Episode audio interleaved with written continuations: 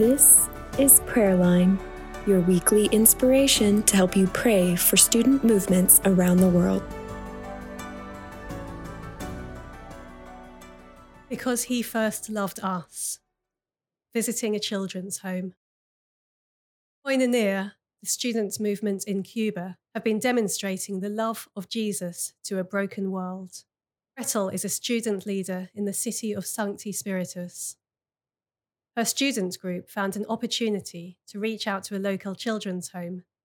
The students wanted to show God's love to the 20 children living there, all between the ages of 4 and 12, who had no parents to care for them. But it was the first time they had done anything like this. While the idea felt super crazy, Gretel explains how the Lord opened the doors for them. In the middle of the pandemic, she reflects, I don't know how, but we had the same feeling. We wanted to show the love that God has for people. This idea couldn't have come at a better time, when grief from the pandemic was at its peak, and when many people were going through real storms. Students decided to bring some toys and gifts for the children. They also put on a play for them, exploring the theme of Christian love. Gretel testifies to a real feeling that God was with them and working through them in the lives of the children. She shares that there was not a single day, not a single hour, not a single minute, not even a second, that we did not see the mighty hand of our Father in heaven. It wasn't as easy as it may seem. But for God, nothing is impossible. We knocked on the doors and they opened wide. Students who planned, coordinated, prayed, and put everything into the Lord's hands from a distance were a blessing to beautiful children who have not had the opportunity to know the gospel in a place where affection, joy, and genuine love is always welcome. We were blessed too. I know I speak for everyone.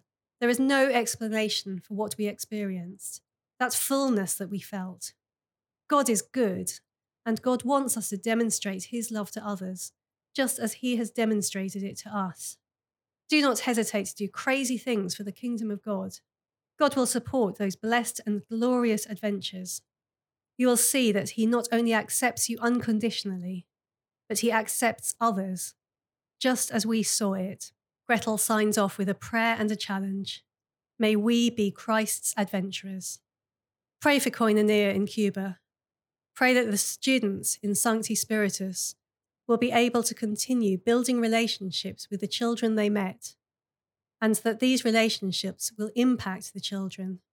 Pray that it will point them to Jesus, and they will be adopted into sonship. Ephesians chapter 1, verse 5. Children of God, co heirs with Christ. Romans chapter 8, verse 17. Pray that Koinonia students will continue to demonstrate God's love to those around them throughout their lives. Pray for Koinonia to continue to grow and flourish, even in the difficult times caused by the pandemic.